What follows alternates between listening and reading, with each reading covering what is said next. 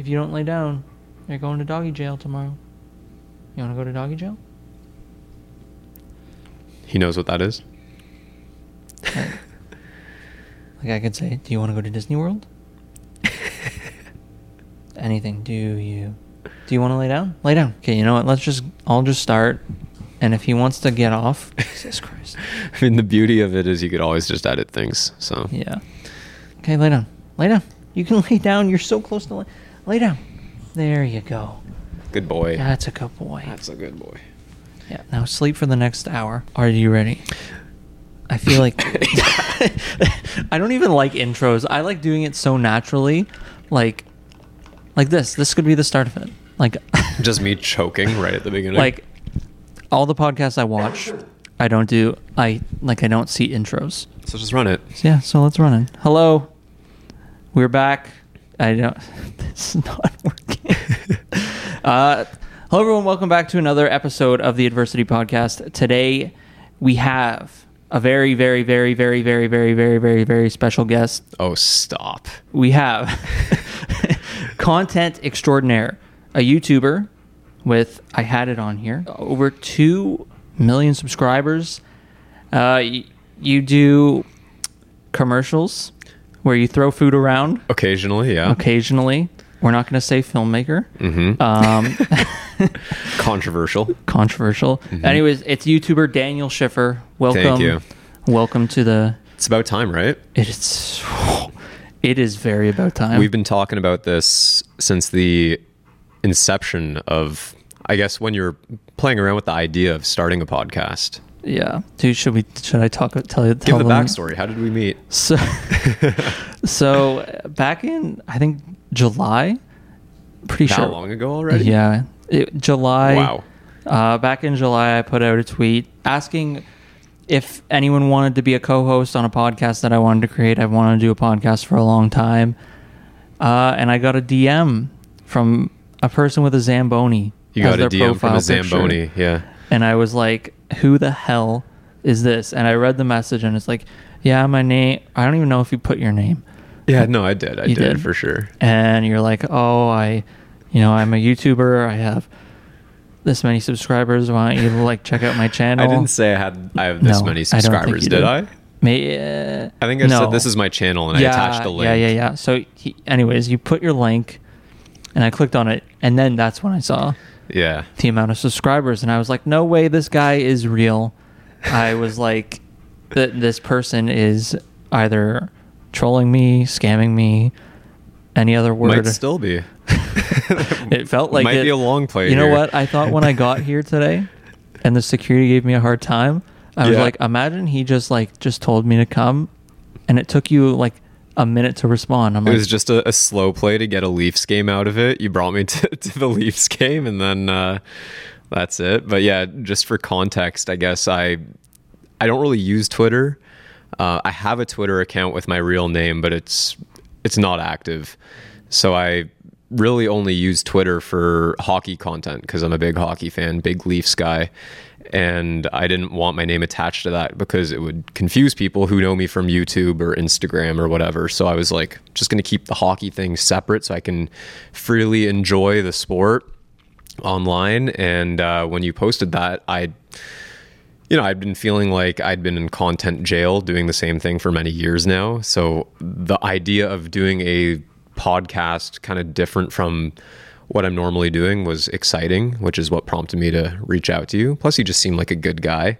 and uh, yeah, here we are. We're recording together, obviously. Um, just scheduling and things. I, I'm not able to commit full time to a podcast just yet, but just yet. just yeah i mean it's still in the works i've been toying around with the idea but we'll see where the future takes us Uh, what was I gonna say? There was something I was gonna say. We talked. Do you know? Remember how long we talked on the phone for that one day? at least like five hours probably more Yeah, I think it was seven, which is crazy. Like, Yeah, we had a lot in common I don't think I've ever talked to someone on the phone for seven hours. we we hit it off for sure we did, and now, what is July, August, September, October, November? Uh, 11, 10 months. It's almost May. i mean our favorite things do kind of collide you know, hockey and, Yeah. and content. So it works out. Yeah. So I, I do want to obviously talk about your YouTube career because your YouTube is the big thing. I mean, Sure. I'd say, f- I'm not to say, I almost said filmmaking. Uh, like y- your commercials too that you make is Mhm. probably like your bread and butter. Would you Mhm. say that? Yeah, I mean, it just depends. Like, it's honestly kind of seasonal. I find in the summer, I'm really busy with commercial sort of stuff. And then as, you know, the seasons change over, I become more of a, um, more, more in a hibernated state where it's just more content from home and YouTube stuff. But it's a, it's a healthy mix of both for sure. What got you into YouTube? I know, I, I remember we Yeah. talked and you were like, you were big into skateboarding, but Mhm. how did it all, like, where did it start and how did it come together? Yeah, so I, I started making videos when I was a little kid. Actually, it- started with hockey videos in my driveway. I was shooting pucks at the net, um, also just doing a lot of damage to the garage doors. My parents were not happy about that.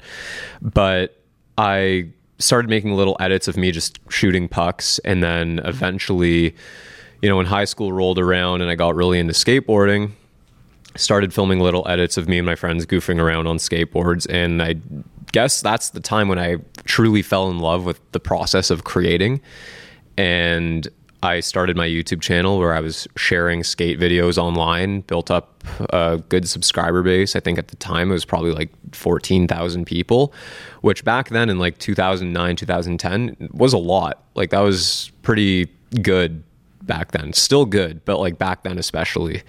Um, started getting checks from YouTube, from Google, in the mail, like physical checks. Yeah, like I'm OG. Um, and that was enough money to buy new skateboards and camera gear and stuff. So that's where it all spiraled. And then when I went to university and started studying, you know, marketing and stuff, I didn't really have time to skate anymore. So the camera stuff kind of went on the back burner. But once I graduated, I got heavily back into it because I thought, you know, before I start handing out resumes to corporate jobs or marketing jobs, I'm going to take a real crack at this and see if I can do something with YouTube and social media because I kind of felt like I had the ability. And I was very inspired heavily by Peter McKinnon and people like that doing things in the camera world and photography. And I was like, you know what? We need a new, fresh face on the block doing um, some good video tutorials. And I felt like I just got in at the right time. And here we are. Why? I want to know, like, why, why video tutorials? Like, I know there's a lot of people who do want to be in front of the camera and, you know, be an influencer be mm-hmm. someone, I guess, that does have influence. But you decided to go the route of, like, you know, really helping people learn and grow as a videographer or photographer or just editor too. Yeah, I, I think I have a good answer for that. I, I, I chalk it up to throughout my life. You know, my hobbies and what I was into always changed, but the one consistent thing was always capturing whatever that was. So, like I said, whether it was hockey or skateboarding or uh, just silly videos with my friends, um, making videos, recording things, and editing things was always there. That was just always what I leaned on as a very consistent form of fun and just uh, something that's kind of gratifying. Seeing something start from essentially nothing and watching the puzzle pieces come together in a final edit. And that's, I, I guess, when I was trying to think of what am I going to make videos about for a YouTube channel, I just thought, why not make videos about making videos? Because that's really what I love to do is make videos. So, And Yeah. like when you you went to University Guelph for marketing, am Mhm. I correct? Yeah. yeah.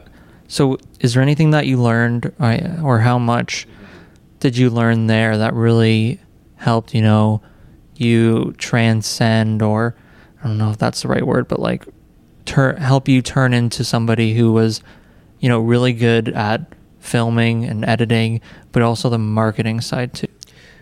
Yeah, I, there, there's certainly things that I would have learned in marketing classes that are transferable to marketing a YouTube channel or even filming product commercials and that kind of content. off the top of my head, I, I couldn't just name like things out of the textbook that directly apply.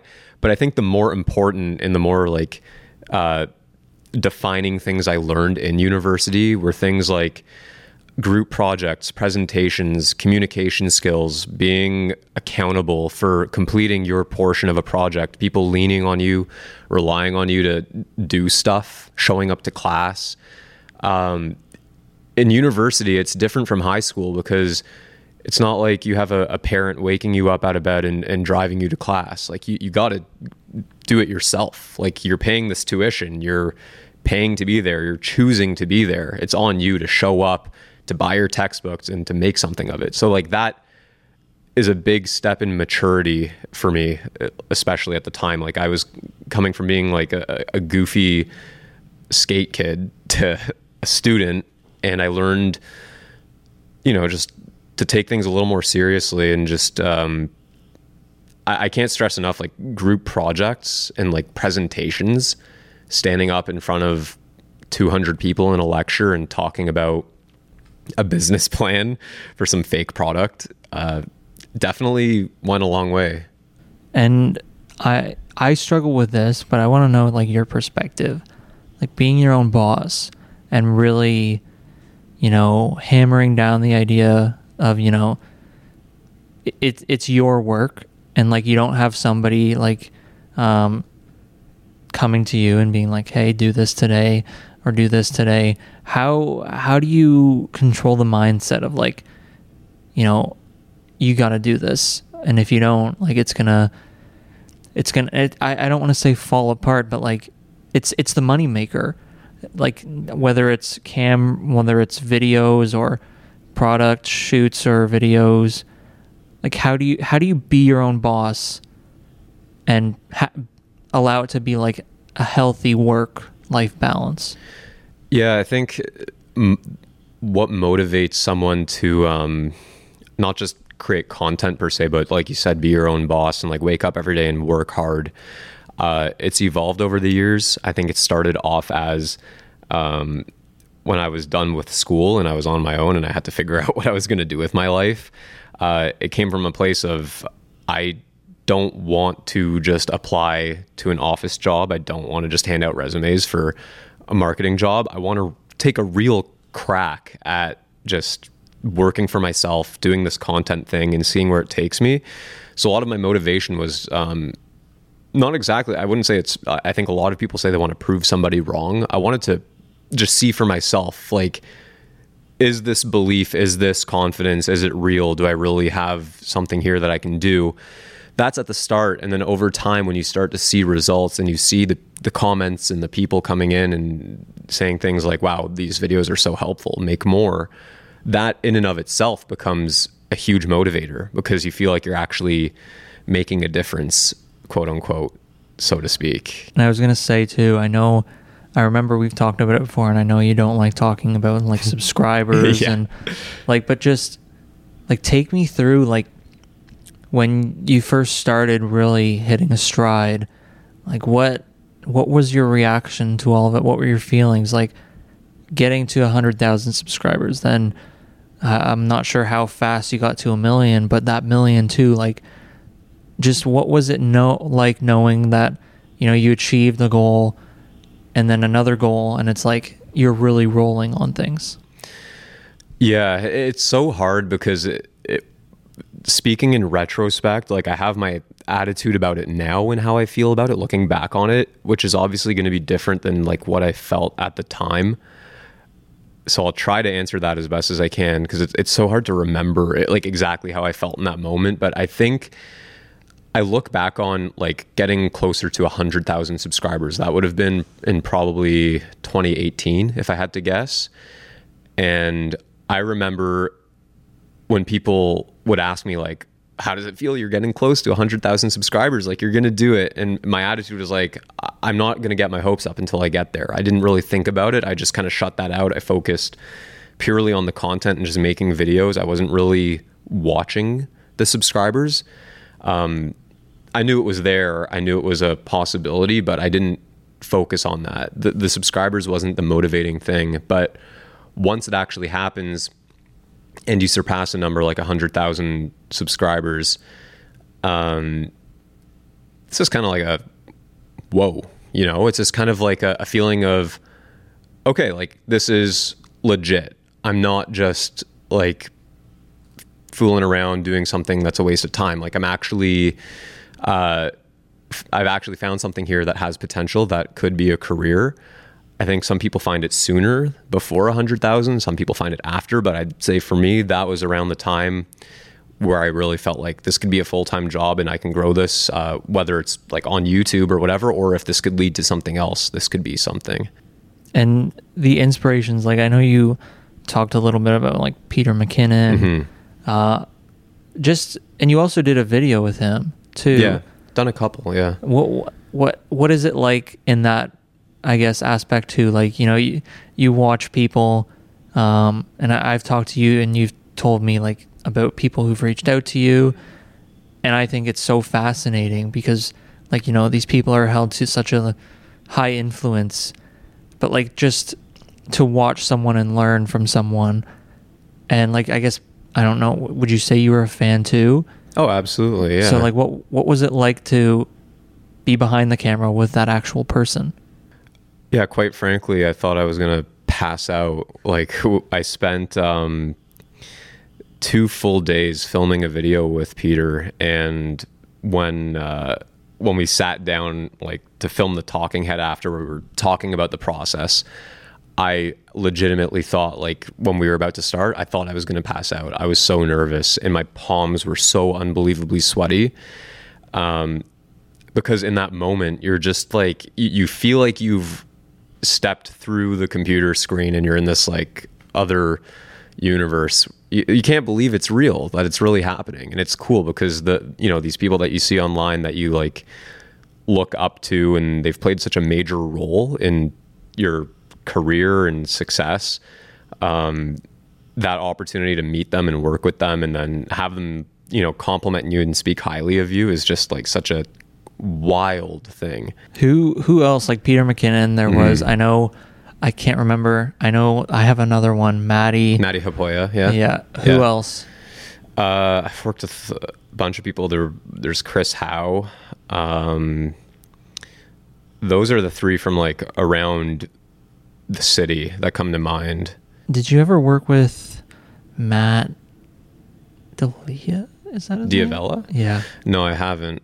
I think we've exchanged comments on each other's videos, but I've never actually had a personal conversation with him. Yeah, I, I I'm a big fan of his videos. His videos are awesome. Yeah. I definitely draw some inspiration from his stuff. there's a lot of work like even with your videos too like i think the last video you posted was like um uh, i don't know how Like the ASMR, like yeah yeah. like that just seemed like it takes it took a lot of time and a lot of effort to do It takes a lot of time, but the time goes by so quickly. You don't realize, like when you're in the thick of it, like you're just you're just getting shots and you're just checking shots and editing, and you don't realize that it's like four hours, six hours have gone by, and it feels like it's only been a few minutes. and it's because you're having fun what is it like Yeah. what is it like to have a job where uh, it it might not feel like a job hmm what what is what is that part like I mean, it definitely feels like a job. I think th- that's definitely a misconception. Um, and it's not always fun. It, it could be frustrating. There's um, all kinds of things that can happen that are out of your control that can swing your mood drastically. When a video is doing well, feels great. When a video flops, doesn't feel so good. So navigating that and you know just trying to not get too high or too low is important, but I'd say every now and again it's important to like take a step back and just think about how lucky and fortunate I am to you know spend my days doing something creative and uh, something that just I don't know it's rewarding and it's something that I've built on my own. we we talked a little bit about like before the podcast uh just about like how when you talk about like people of influence like you're a person of influence but you want to stay more like behind the scenes um uh, where did like where where did you or maybe when did you figure out like that was more of a thing that you wanted to do? You didn't really, as much as you are in front of the camera and you know you are doing like these fascinating things. You'd rather you know just be where people might not notice you. Mhm. Yeah, I feel like I've always just been a low key person. Like, I think I'm naturally kind of introverted. I'm not really the loudest person in the room. Um, but the the reasons that I, I started the channel and that I make videos was never to grow a huge following or to be quote unquote famous by any means. Um, I just I enjoy people appreciating the information and the content that they find helpful and that's about it. Like i i enjoy that my content isn't about me all the time. It's not necessarily about my personality and what i'm doing day to day in my life. It's not about my family and my friends. It's just about video. It's about content creation. It's helping people you know get equipped with the tools so that they can have a business and video of their own and get to where they want to be and that that's the rewarding part i don't know i just i've never been the kind of person i mean this sounds so like self like i don't know how, how It is a you know what i podcast mean about you.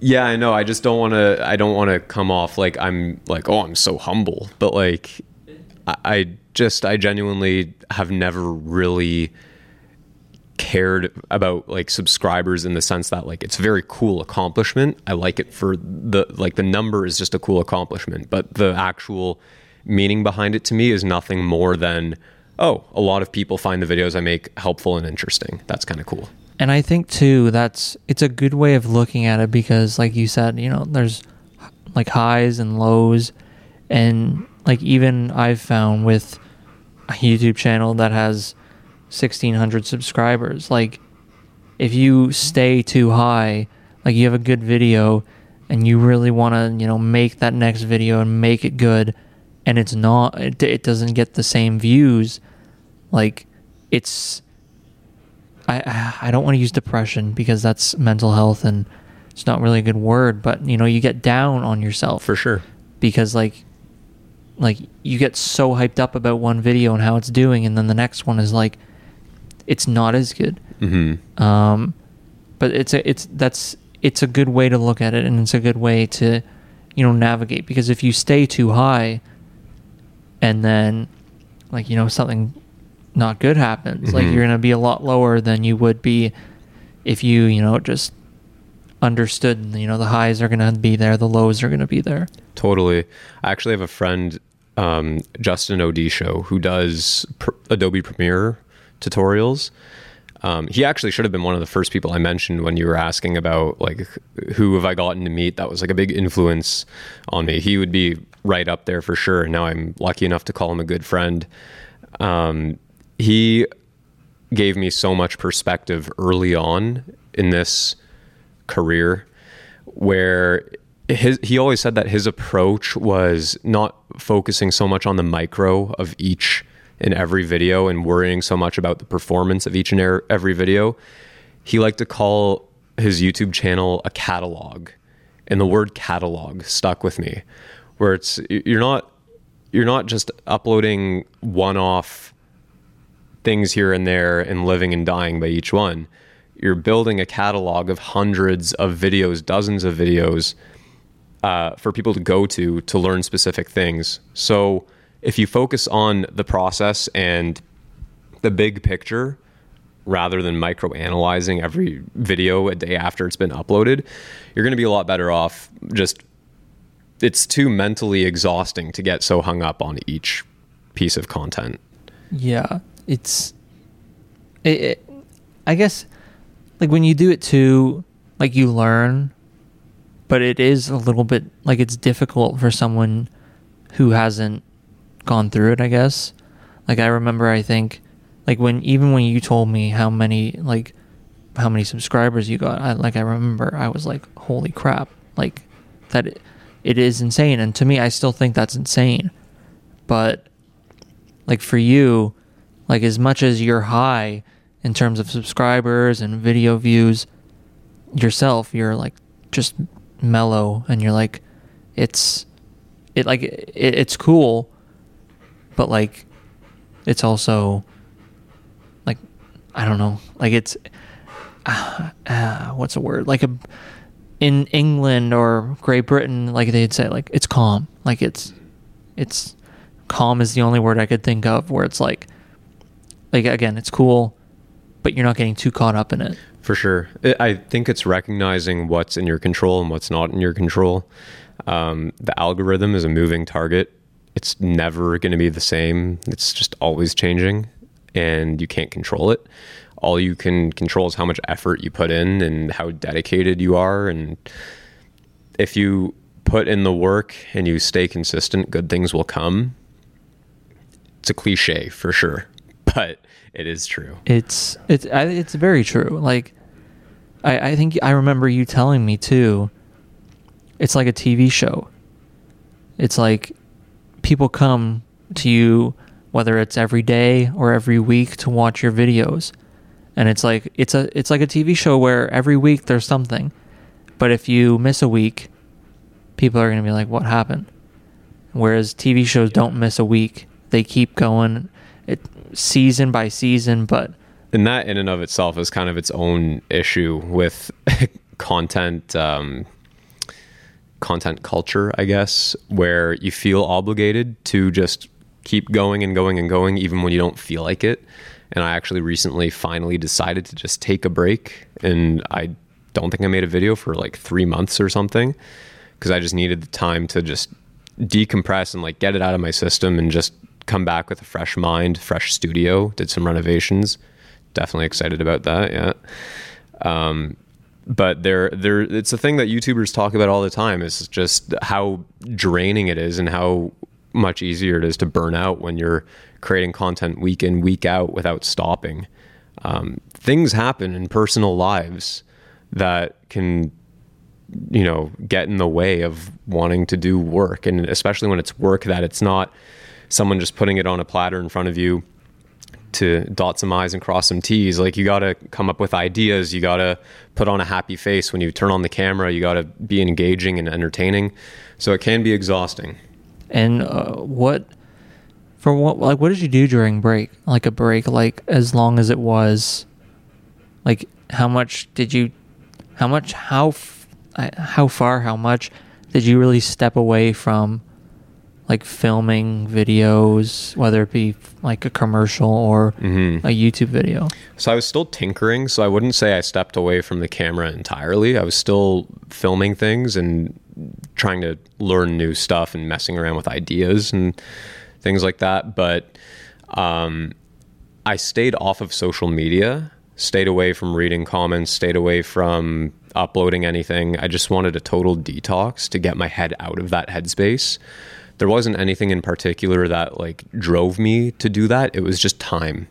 It was just like consistently uploading for that long. I was like, I need to just actually take a break for once and just figure out what my brain is like when I'm away from it.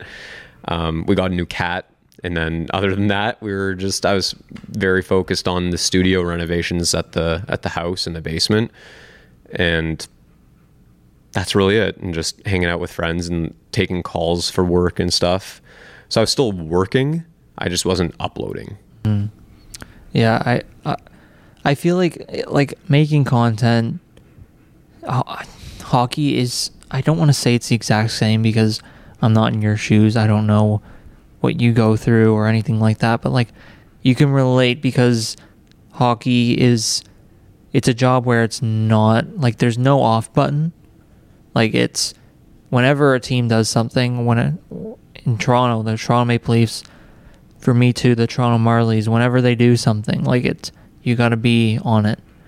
Uh, and that's a that's a big it's a difficult thing, you know, to to continuously be somewhere and be doing something. And like it's it's really cool to see someone like you like, you know, how much you've accomplished you know, take a break and, you know, really, I guess, I don't know if you evaluate anything or just like, you know, you stay away from everything like social media. And like, I was going to ask too, like comment sections as a YouTuber. What, what are those like? Uh, you got to know how to decipher what is worth taking to heart and what isn't. Um, I'd say overall, it's what you'd expect. I don't think there's anything in there that would surprise anybody. Social media, the online world is a crazy place, but you get a lot of nice things said about you. Daniel, this is so helpful. Daniel, you're so great. uh, and then you get the very frightening and scary stuff from from some sad people, and that's just part of it. Um, but those things, I think, at first they get to you more. I remember tapping my girlfriend on the shoulder after every comment, being like, "Can you believe this guy said this?" And then you get to a point where you're like, "Yeah, I can believe it." Like that's just what people do. Not everyone's going to be nice all the time. There's a lot of nasty. Uh, I mean, maybe they're not bad people; they're just going through it. But yeah, the comments are a, cl- a, crazy place. I wouldn't say it's anything that would surprise anybody at this point. I think we're pretty. I mean, looking at TikTok comments, those are way more savage than YouTube from what I've seen. I'm glad I'm on YouTube and not not TikTok. TikTok is like I don't know, like like when you talk about like people getting canceled or you talk about people getting in trouble, like I find I don't know if it's just me, but there's a lot of dark humor in TikTok, mm-hmm. especially in the comment section. Uh, I'm I'm very into dark humor. I I don't know if I should even be saying that, but um, but yeah, no, TikTok is like a, it's a different specimen when it comes mm-hmm. to comments. Like it's it's very fascinating. I think that I was talking to my girlfriend Sarah about this somewhat recently, where I remember growing up in school, they would give us assemblies and seminars about how to conduct yourself online, what to do, what not to do, what to post about yourself, what not to post about yourself uh, how things you say online stick with you forever. They they scared us into believing, and it's true, that whatever you post online, like that's like even if you delete it, it's not really deleted. Um, and I think that the generation, the younger people now that are growing up with phones, like with iPhones and social media, I don't think they. I think social media and online is just synonymous with real life. They're one and the same now. And that ability to comment something with your face hidden behind a computer screen or a phone is more dangerous than ever because like people just say what they're thinking and they're not always thinking good things so they just say whatever and they don't think that it's going to come back to them but we know it does yeah it's a bit like even like hockey like if the toronto maple leafs like right now we're recording this it's April 28th, the Toronto Maple Leafs are in a big playoff series with the mm-hmm. Lightning. And like they lose a game like they did last night against Tampa, game five? Yep. Yeah. Uh, I'm not very good at that because I'm covering another hockey team. Thank you very much. But, but yeah, like like uh, they lose a game and it's it, it's understandable. Like f- fans in Toronto, it's like they ride the highs really high. Mm-hmm. Like, and the lows are as low as they can get. That's the area where I'm bad at taking my own advice because when it comes to the Leafs, oh, my mood is so heavily dictated by a hockey team's success. Oh yeah, when they're doing when they're doing well and they're winning games, I'm consuming all the podcasts. Like I'm I'm so hyped up. I'm so excited. And then when they lose, like last night, like I don't even want to be on Twitter. I don't want to be on Spotify. I just, I don't know. I, I can't handle the negativity. Let's talk about hockey because sure. that's, uh, it's a very interesting topic because that's sort of how we connected. Mm-hmm. Uh, how did you, were you, like, was hockey a thing that you grew up watching and you were always really into it? Yeah, uh, I I played hockey from as long as I could walk, and I watched hockey dating back to when I was a little kid. Mats Sundin, Curtis Joseph, those are my heroes when I was growing up.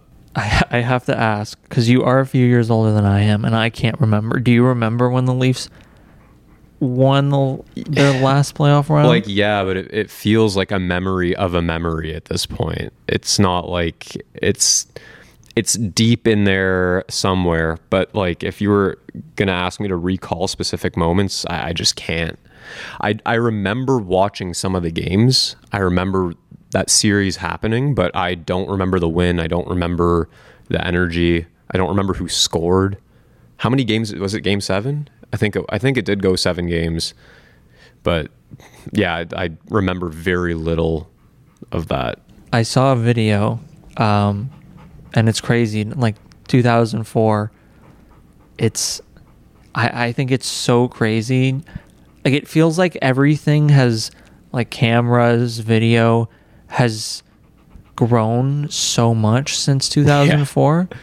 Uh, I watched one video and it was on like do you know under in a that's a I can't say that word under uninterrupted Canada or uninterrupted. Is this the one where everyone's in the streets partying after the win? Yeah, there Yeah. was like a Leafs, a blue Leafs car, and Yeah, there's yeah, someone in it, and they're banging the hood. Yep. Um, there was people climbing on a transport truck.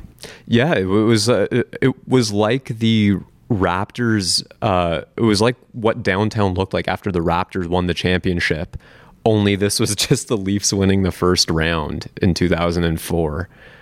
Um, would love would love to see that again. As we're recording this, like this is gonna be out after the series is over. so, who- like, what do you what do you think will happen? Just insert.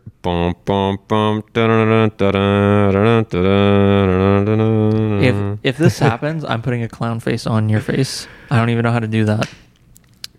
Um, I, if I had to make an honest prediction, I this is going to be so stupid in hindsight because people watching this probably know the answer already. But just seeing the way it's unfolding and the way history has gone, it's hard to. I'm just so cynical. It's hard to think that they're going to get over the hump. But You're a Leafs fan.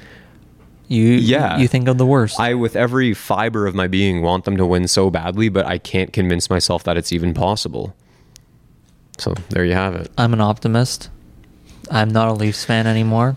I'm a unbiased journalist God who, bless you. who might have you know a little tiny ounce of wanting the Leafs to win.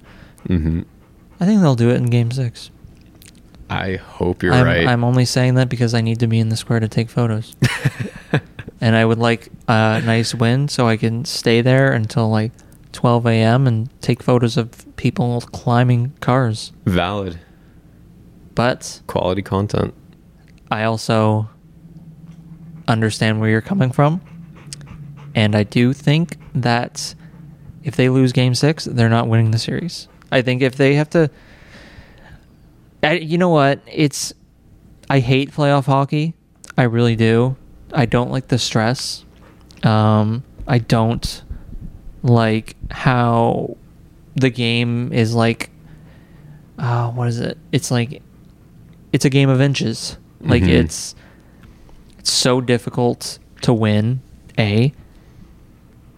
You can win off a bounce like we've seen in two overtimes where like a shot from the point beats Andrei Vasilevskiy. Yeah. Vasilevskiy.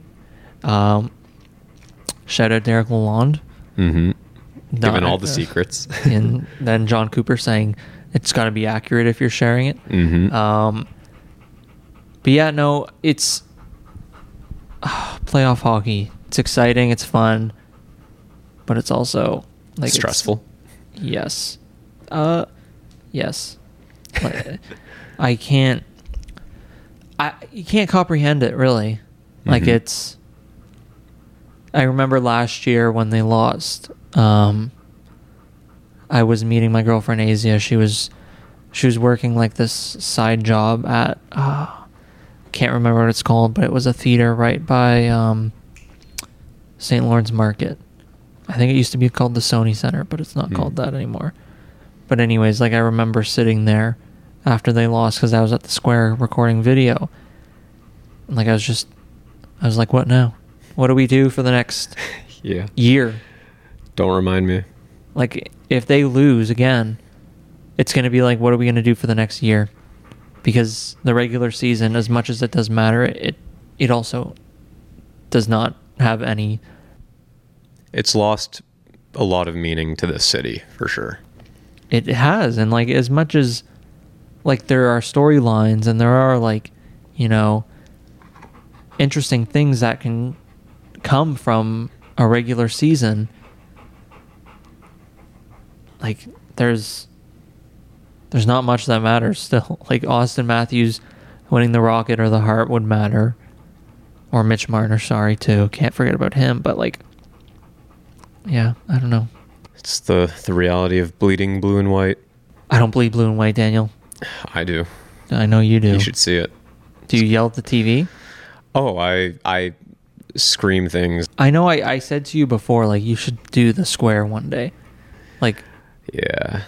it's it's really difficult to for one describe to you what it's like but like two i guess you when you're a fan you want to just be that fan Mm-hmm. and like like for me i've sort of tried to put that aside and like i don't i when i'm at the square i don't i don't watch a lot of the game like because i'm trying to You're record reactions yeah. Yeah. but like i guess for you like you would want to you would want to be that person that i'm taking a photo of That's the thing. I'm dialed in. When I'm watching, I'm like laser vision on the TV screen. No distractions. no distractions No distractions, no. you got a notepad too Bathroom breaks. No no notepad, but the bathroom breaks are only an intermission. only no commercial break no Pat? commercial. no, there's not enough time. Not enough time. Uh that's it. I don't know. I just need to be locked in, you know? there have you have you seen like aside from the videos there's how much how much do you scroll on tiktok A fair amount. have you seen there's a place called fan first network they were steve dangle the steve Yes, dangle podcast yeah, yeah. shouted them out Yeah. there's you watch those videos they're good like i don't know the people who who do it but shout out to them If I ever end up on there, that would be the end of my career, probably. I don't know what I would say. There was a guy, I don't know if you, you saw it. He's bald and he was like talking about the Leafs and he, he takes he has like a Gatorade bottle and he dumps it on his head and then he pulls off his Leaf shirt and he has this Habs shirt. He's like fuck the Habs when they're not even near, around. Makes absolutely no sense, but it's gold content for sure. Oh, that like it, it I again like I can't cheer for the Leafs, but it is hilarious. Like I you've you've told me about like you've worked with coach Jeremy. Yeah. First of all, what is that like? And second of all, have you worked with coach Chippy? No, I've never met Chippy. Um, I don't even know if Chippy knows I exist, but Jeremy is Jeremy and Hayden both are probably like the two nicest human beings I've ever met. They're solid, solid people, and Jeremy is another one. Another one I should have mentioned. Talking about people I looked up to and whatever. He's so good with content and just mindset, and his energy is infectious.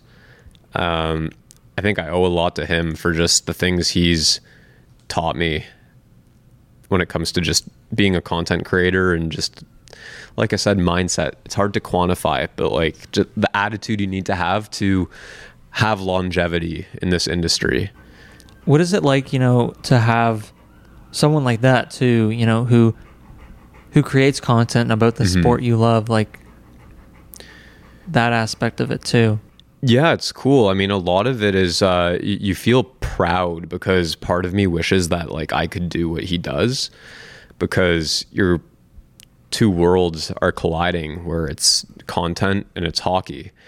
And I dream of one day being able to do content in hockey, and I've dabbled here and there, but um, to be able to do that full time, you, you need a lot of talent. You need to be good at a lot of things. You need to know what people want to see, and he's mastered it. So it's a lot of, you know, being proud and just impressed for sure.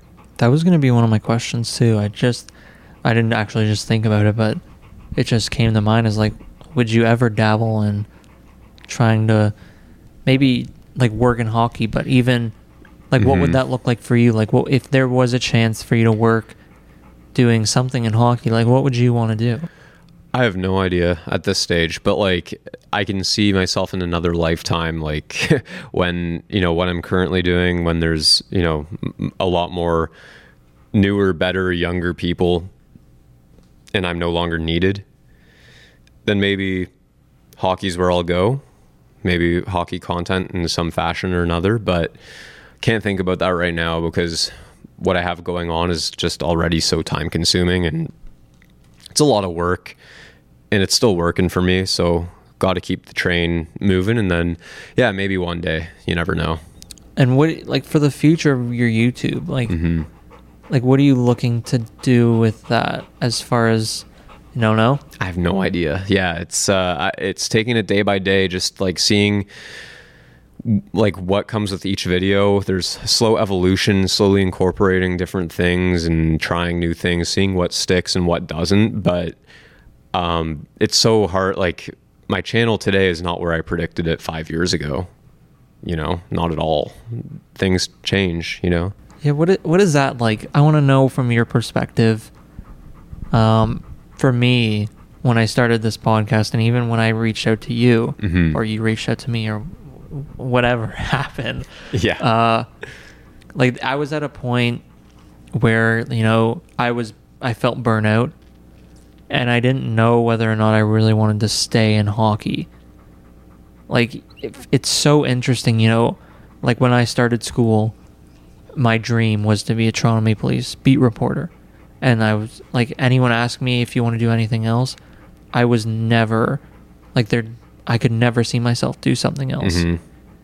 you know, when you first started doing YouTube, or maybe, you know, when you first started growing your channel and you knew what you wanted to be, like, for one, could you ever see your, did you ever see yourself, you know, changing? And like, just when you look back on it, like, how does it feel to really think, you know, I wanted to Mhm. do this thing for so long, this thing specifically, and then you know my mindset mindset is sort of changing. Yeah, it, it's a hard one to answer because I think at the time, like when I was starting, you're thinking about where's this industry going, and I knew, or I was fairly confident that video was going to be huge. Short form video. TikTok didn't exist yet. I had no idea it was going to exist, but you knew in some fashion, short videos on social were going to be big for advertising, for content. Um, I didn't realize how big and I didn't know what that would look like, but I knew it would be a thing. So when you say, like, how do things change? It's just adapting to the times. When I started making videos, was a lot of gimbal tutorials and five tips for better exposure or something like that. But as social media becomes more relevant and product commercials and advertising on social media became more relevant, that was the angle I gravitated towards. Enter the marketing degree and all that. Um, but yeah, at the start, I didn't I didn't foresee myself doing a lot of behind the scenes and commercial stuff. I thought I was just going to do tips and tricks and gear reviews. And what is it? What is it like to see the landscape change? Like when you probably started, and it still kind of is like long form content is the best, but like there's so many ways to grow now. Like you have Instagram Reels, TikTok, YouTube Shorts. I don't know if I'd put YouTube Shorts in the same category yet, hmm but just like you know, there's multiple ways to grow now. I think the hardest, one of the hardest things right now for new creators, especially, is knowing where to spend their time.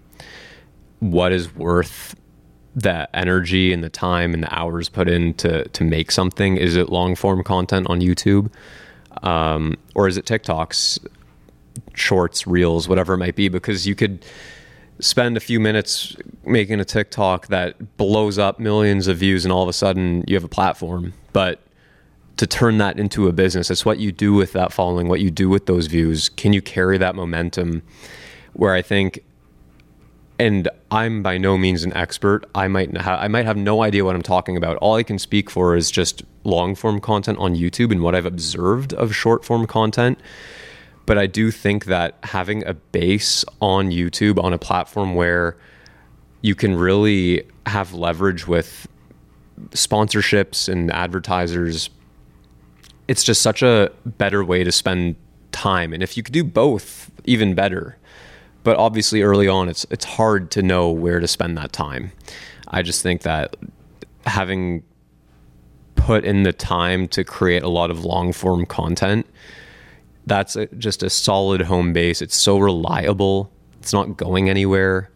Um, so I don't know. Just as a person, like fly on the wall, who's dabbled dabbled a little bit in short form content but hasn't made a lot, I just find if you can hit on long form content, it's so much more rewarding. I think short form content can supplement long form. That's how I view it. I think you could use TikToks and Reels and Shorts as a way to grow a following, but you should be funneling that following into an into a place, a YouTube channel where you have longer videos that hook people more, that are more lucrative. And that's just my own opinion right now. My opinion next week could be different. So I do want to make that disclaimer. Like the Adversity podcast, you put stuff on TikTok, yeah, and then it blows up. It hasn't yet, but we'll it see. will. And then you, yeah, that's that's that's like the thing for me for this podcast too is like like you know I it is it's difficult to really um, find time especially with another job, to really like focus on I guess a podcast and like hockey, but like just you know trying to like you said funneling stuff, funneling content. Like if somebody says something interesting on the podcast, you cut that into a clip. People see it. People start liking it. They see your account on whatever platform it is, and then it grows. I I to me like that is a very new um, way of growing. Yeah, like it's sorry, I was gonna say like it's it's a lot different than the golden ages when Casey Neistat was just mm-hmm. vlogging and you know everyone was vlogging, and it was like that was so fascinating like you see someone's life, but now it's sort of like content where it's like bam bam you're in and you're out. Mm-hmm. You know, that, I guess that sort of thing too. Yeah, there's different content for different purposes. I think podcasts are a great example of long form content where you know I talked a lot about YouTube, but podcast same idea. If you could clip up a podcast and get a lot of views there to funnel traffic to the main podcast, it's huge because that's where you know advertisers and sponsors want to go is in those high traffic, high retention areas. Um, and yeah, like as for the vlogging versus podcasts, I'll just um, the way people consume content is so interesting to me. Even just hearing like I have friends who, like, for example, I listen to the Steve Dangle podcast all the time. It's probably the number one podcast that I listen to. And I exclusively listen to it in the car on Spotify. Whereas I have friends who also listen to it who say they only watch it on YouTube, uh, like while they're working or something. They have it on their laptop. And that's interesting because I, I don't really, I don't watch or listen to podcasts on YouTube really ever. It's just a it's in the car. It's on my commute wherever i'm going. That's like when i have the time to consume that. And i think for some people watching a youtube video might be during breakfast while they're eating in the morning. Maybe it's like they're still in bed in the morning. I feel like most of my views are in the mornings for some reason. Um, could be at lunch could be at night when someone's unwinding maybe someone's at their nine to five and distracting themselves but overall, it just depends on the the kind of content, but more than anything, the, the viewer. Mm-hmm. I was gonna ask uh, two more questions. The first one, you know, as someone who edits a fair amount, I'm curious to get your thoughts on AI because like there was like speaking of podcasts, like there was one video that I saw and it was like I guess this podcast um and it was like getting chopped up like you had I guess you'd connect like match the audio to the camera and like AI chopped it up for you. Like what do you think about AI in the editing space? I think Casey Neistat summed it up perfectly. Um, did you see his AI video? Ah, yeah, yes, I did. That was a very good video. So for context, Casey Neistat did a vlog that was scripted entirely by AI. He had Chat GPT or GPT-4 script out a whole vlog in a Casey Neistat s- style, and he made the vlog. And it very adequately and successfully produced a script for a vlog, but it was lacking a human element. So Casey called it the soul. And that's how I feel about editing. Like you can have something chop up very clinically a podcast, something that doesn't require a lot of um, creativity. So, to, it, like, don't get me wrong, podcasts can be very creative. I just mean solely in the editing phase of just chopping up audio and making clips and syncing the very technical things that are just laborious. Laborious. I never know how to say that word properly, but the things that are just kind of tedious. AI is a great tool right now to do those things and save time if you're trying to composite a shot of uh, of cereal flying out of box or um, j- just something that like I I could be eating my words. AI will probably get to a point where it can do those things, but right now it's not there yet. I think there's still an element of creativity and the human touch that is needed in content. Um, that's how I feel about it for now. Could always change though. I think it's very scary. Like I've heard people say that. I, I don't understand the scary thing. It's the whole like robots are taking our jobs kind of thing. Is that what you're getting at? no, it's like it's sort of like I guess like in a sense to me, it's like sort of trusting a camera to do what it's supposed to do. hmm Like you're trusting AI to really do like the editing process, the work for you. Whereas like for me, like I'm a perfectionist. I like yeah, but things. why, why can't it be both, right? Why can't you use AI to do like the first few passes of a video, like get it to a point where like, okay, it's already cut out the stuff like I know I don't need. Now I can get in there and do the nitty gritty, like little Yeah, see, touches. that that makes know? sense. But I think I've just watched that one video where it just chops up the entire podcast, yeah. And I'm just like, it, it, it's real. Like I think it's so cool, hmm and like it would take a lot to trust it because, again, I'm a perfectionist.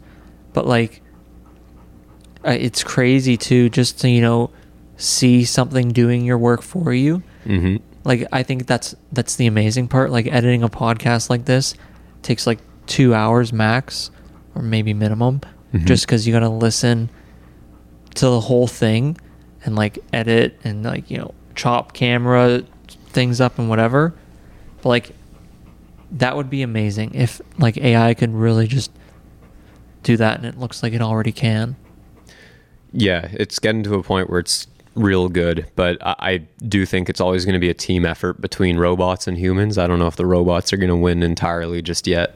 so you think the robots are gonna take over the world they might. I don't know. Don't say that. but the the the one question though I did, you sort of answered it throughout the Mhm. podcast, but I did want to ask, like, if as someone who's, you know, has a platform, has a following on YouTube, like, what if you could offer one piece of advice to somebody who's maybe starting a YouTube channel in whatever it may be, like, what would that one piece of advice be? It's so hard. I get asked this all the time, and it's so hard to not be cliche, but it's be patient. It takes time. Stick with it. You got to upload a hundred videos to know if you're on the right track or not. If you're getting results, you're doing something right.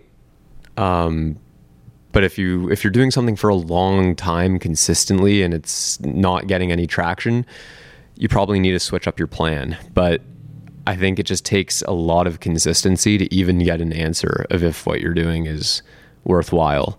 And I think most people don't stick with it. They try it for a few weeks or a few months and then they stop.